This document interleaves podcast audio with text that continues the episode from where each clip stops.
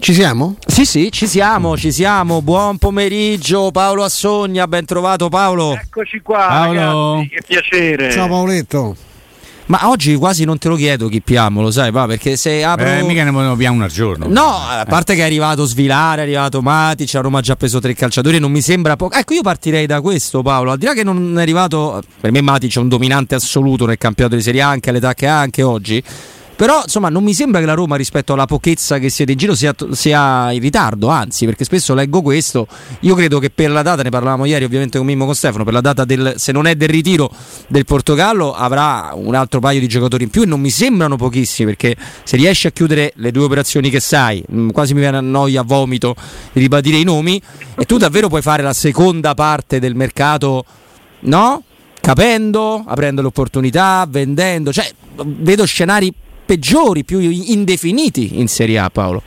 Ma guarda, dico due cose. Allora, intanto hai detto seconda parte, prima parte l'hai divisa, hai fatto bene Robby, benissimo perché è finita la vicenda Frattesi, che ancora eh, non è chiusa, ci vorrà un pochino di tempo, ma si chiuderà.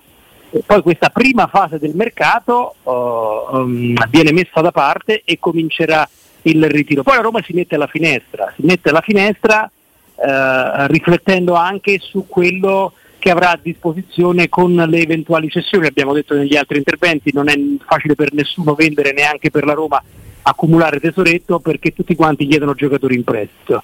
Eh, chiusa la parentesi, dico però oh, è bene distinguere i momenti. Questo primo momento si chiuderà con la vicenda Frattesi, che si chiuderà, ripeto, sarà faticosa, poi la Roma, come hai detto tu, si metterà alla finestra, proverà a vendere e capirà anche quello che avverrà in giro per il mondo in attesa di occasioni e di giocatori svincolati che sono in attesa di risposta. Ci metto anche Dybala in questo momento perché ogni volta che sollecitiamo l'ambiente Roma su Dybala che succede? Ci viene, sempre, ci, no, ci viene sempre risposto in maniera Uh, um, non, non, definitiva ma mm, quindi noi okay. è, una, è, una, porticina che ci teniamo aperta sì. perché è un giocatore che piace perché okay. Mourinho vuole un secondo attaccante vuole un secondo attaccante a prescindere o no dalla presenza di Zagnolo e quindi eh, la vicenda di Bala eh, la teniamo aperta ribadendo amici miei che nel momento in cui parliamo non c'è nessuna trattativa però c'è un'attenzione a un giocatore che è ancora piuttosto giovane 28 anni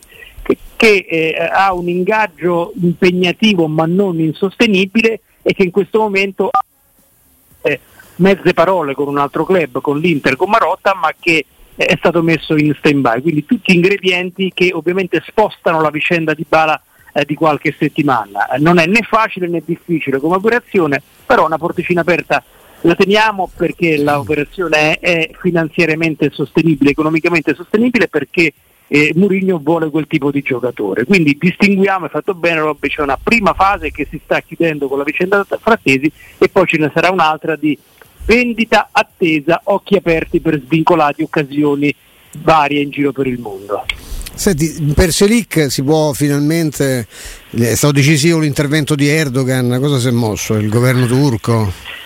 No, no, lì si è reso conto che l'offerta era più che congrua, quindi ci hanno messo un pochino di tempo, Uh, però insomma sono, uh, è, è, un gioco delle parti mh, mm, abbastanza, abbastanza, normale, quindi uh, lì che è un giocatore della Roma, ripeto lo sarà anche Frattesi, poi rispetto al lancio che faceva eh, Roberto, dice la Roma non è in ritardo, no, la, la, Roma non è in ritardo assolutamente, ci guardiamo intorno, però rispetto a cosa?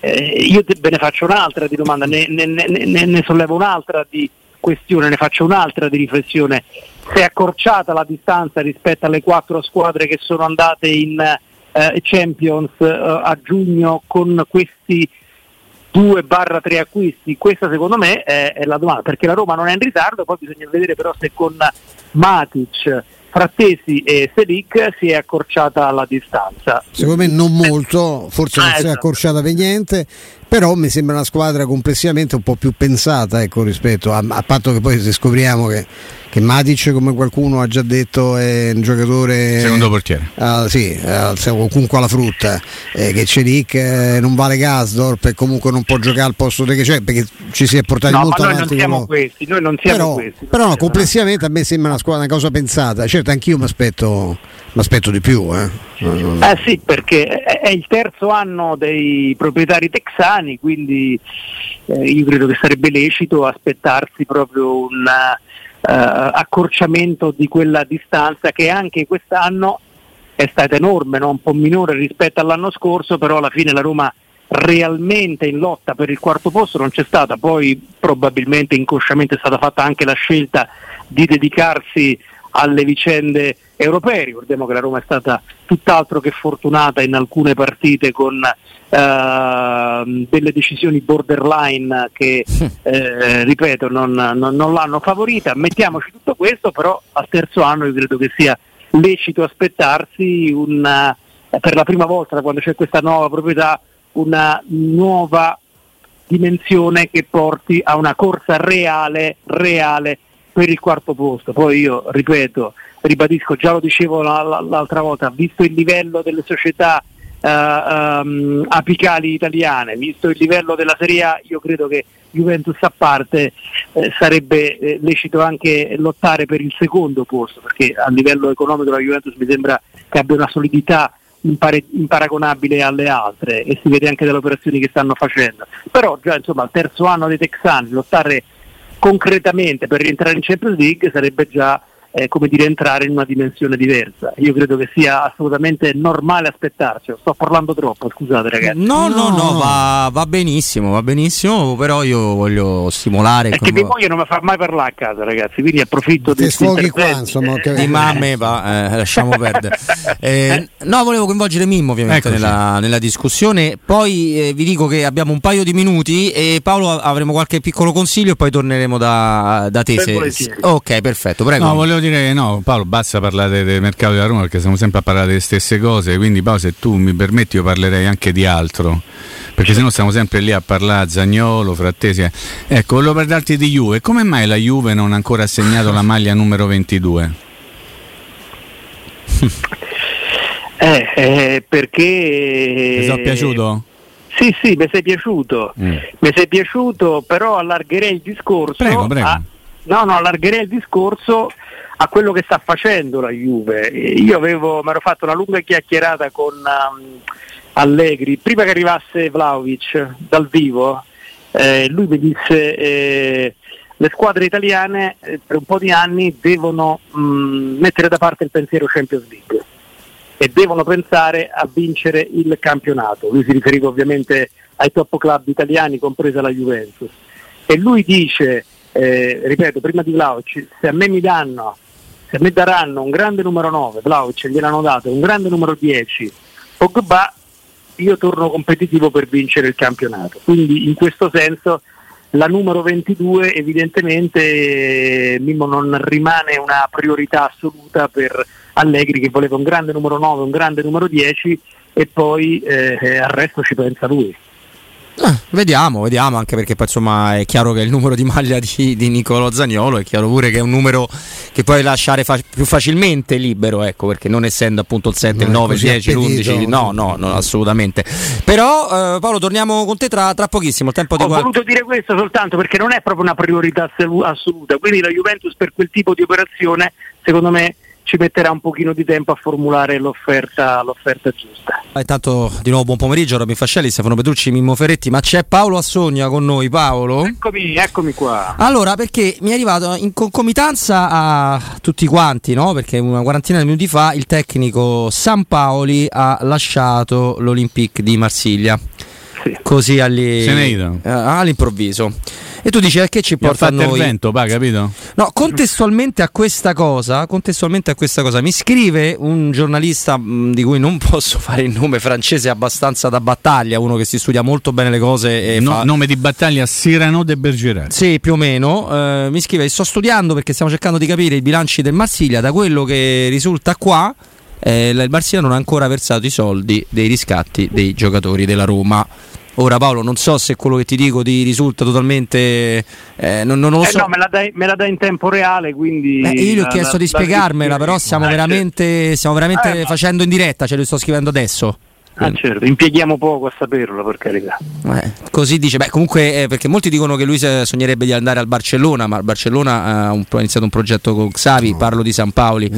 Queste rotture quando inizia il mercato di solito è sempre una questione di soldi, di mercato e di attese. Di solito. lì sta succedendo qualcosa. Ci basta certo. ci danno i soldi. Ecco, io so che per queste cose generalmente c'è un intervento dell'UEFA eh, che blocca i premi internazionali, cioè si riesce a recuperare, però insomma vediamo, intanto la Roma dovrebbe confermare o smentire questa cosa. E intanto verifichiamo la notizia e poi andiamo avanti, certo. E comunque di, eh, di, di, allenatori che come dire, addrizzano la schiena negli ultimi anni ce ne stanno, evidentemente eh, ci si conosce. Eh, si fanno dei progetti eh, che però rimangono virtuali e poi se l'allenatore gli dici mm, ti faccio questo, questo e questo e poi questo progetto tecnico non riesce a prendere corpo, eh, ci sono due, due, due, percorsi, o quello che se ne frega e si mette in tasca eh, i soldi del contratto o quello che dice no, qui non, non, non si va avanti e non, eh, e non strappa il contratto, ci vuole pure coraggio, eh, perché poi un conto è portare avanti delle idee, un conto è quando vedi che eh, quel contributo mensile non arriva più, è pesante, è pesante per tutti, è pesante anche per loro che hanno ovviamente un tenore di vita diverso dal nostro. Eh, però insomma eh, a, a, me, eh, come a tutti voi, è capitato di parlare con gli allenatori in questi anni e io ho sempre avuto, per, ho sempre avuto tanto la percezione che alcuni hanno proprio accettato anche di mh, andare avanti curandosi il naso perché poi allo stipendio non, non ci rinuncia nessuno, quindi per carità ognuno è libero di fare le proprie scelte, però un pizzico di stima in più in chi non eh, chi, chi aderisce la schiena e dice no mi avete promesso una cosa, non la portate avanti, io me ne vado, io ce l'ho un pochino. Senti Paolo, eh, per quello che tu sai, oltre per quello che vedi, che vediamo un pochino tutti, si sta andando verso una Roma con la linea 4, quindi un 4-2-3-1, un 4-3-1-2 addirittura? Per quello che tu sai ovviamente. Allora, dalle mie informazioni, eh, come tutte le squadre del mondo, per carità, eh, ci vorrà mh, mm, eh, del tempo, ma io credo che si arriverà a, a, avere, a vedere la stessa formula nella, nella stessa partita, perché eh, dipende chi c'è come esterno, eh, se ci sono due esterni che vanno tipo uh, Zaleschi Kasdorp, eh, Spinazzola Kasdorp eh, fare la difesa a 4 è abbastanza complicato, magari puoi fare un certo tipo di partita. Eh, se c'è eh, Selic una, eh, che, che, in qualche modo equilibra da, eh, porta equilibrio su una fascia con Spinazzola o Zaleschi che vanno, allora si può fare la difesa a 4. E Selic è stato portato anche per questo, perché non avete bisogno che io ve lo ricordi, però insomma il fatto di tornare a 3 è stato rassicurante per tutti quanti dentro la Roma, ma è un passaggio che comunque Mourinho ha sofferto perché alla fine eh, tutte le squadre vincenti, tutte le squadre più importanti, tutte le squadre eh, più prestigiose Europa difendono a 4, se per vedere il calcio inglese, per vedere chi ha fatto la finale di Champions, chi ha fatto le fasi finali della Champions, difende a 4 delle squadre europee che hanno vinto soltanto la Roma eh, difende a tre e quindi eh, come tutti i grandi allenatori, eh, con qualche eccezione per carità tipo Antonio Conte, eh, Murigno vorrebbe difendere a 4, però c'è bisogno di un certo tipo di giocatore e Selic è stato avvicinato proprio per questo motivo.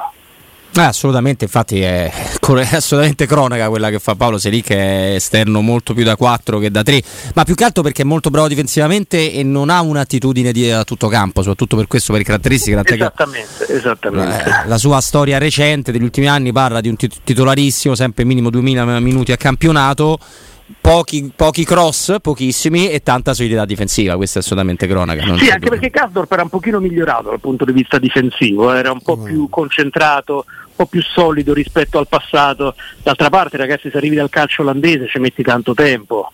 Ma guarda, nelle, nelle, chiusure, nei recuperi uno contro uno, sì, nei movimenti ha sempre qualche care, è sempre l'ultimo a far scattare il fuorigioco, eh, sì, cioè, insomma sì, lì è, è, quello, quello, è proprio un fatto di mentalità. Però che, si, che sia migliorato molto. anche nelle, nella scelta sulla tre quarti. Eh, eh sì, fa perché troppe fa, volte fa la da dietro. Eh, fa questo break meraviglioso, spesso e volentieri, che proprio squarta la, la, la, la, linea avversaria. E poi si ferma e deve... eh, poi c'è sempre questo momento di titubanza che faccio, che non faccio. C'è sempre questa rigidità nel corpo, nel piede nell'ultima scelta che secondo me ne hanno bloccato un pochino la crescita che pure c'è stata rispetto ai primi anni. Senti Paolo, volevo chiederti questo, al momento, eh, ovviamente sempre specificando per quello che tu sai, quello che hai scoperto, chi sono i giocatori considerati fuori dal progetto, tra quelli che sono ancora alla Roma? Veretù. Veretù. Veretù. Diavara. Darboe, Tiavarà. Villar. Villar, mm. lo ricordo, Galliani, Galliani, ha avvicinato Tiago Pinto chiedendolo però in prestito. E la Roma invece Clivert, in prestito non lo vuole dare a nessuno. La, eh, la Roma vuole incassare. E, eh, questi e Sharawi non fuori ma quasi? No, no, il Sharawi no, no il Sharawi e no. se resta non è che nessuno si faccia la testa insomma, diciamo eh, e poi ovviamente anche qua eh, eventuali offerte verrebbero prese volentieri in considerazione però ci sono gli stipendi ragazzi eh, sì. perché bisogna fare poi sempre un riferimento al rapporto che c'è squadre interessate diciamo di media classifica a questi giocatori che non sono considerati strategici dalla Roma e stipendio che hanno. È, è sempre questo il, problema che blocca eh, eventuali operazioni in uscita e non è una, una, questione di facile soluzione. Però insomma sono quelli i giocatori, eh, purtroppo per la Roma eh, ovviamente essendo non strate- strategici, essendo in esubero, significa che non hanno fatto bene sc- nella passata stagione certo. e questi direttori sportivi ovviamente lo fanno pesare a loro favore eh, andando a fare un certo tipo di offerta che fino adesso non ha dato soddisfazione alla Roma. Ma non soltanto alla Roma, non vende nessuno, non riesce a vendere nessuno. No, ma che poi c'è quel discorso che viene fatto sempre in queste circostanze, perché tutte le società prima di acquistare devono vendere. No? Poi abbiamo una cosa, dobbiamo ah, salutare okay. Paolo. Eh? Allora lo salutiamo così, dai, poi, eh, poi ci torniamo noi, va bene. Okay, pa- grazie Paolo, un abbraccio. Ciao amici, grazie ciao Paolo. Paolo.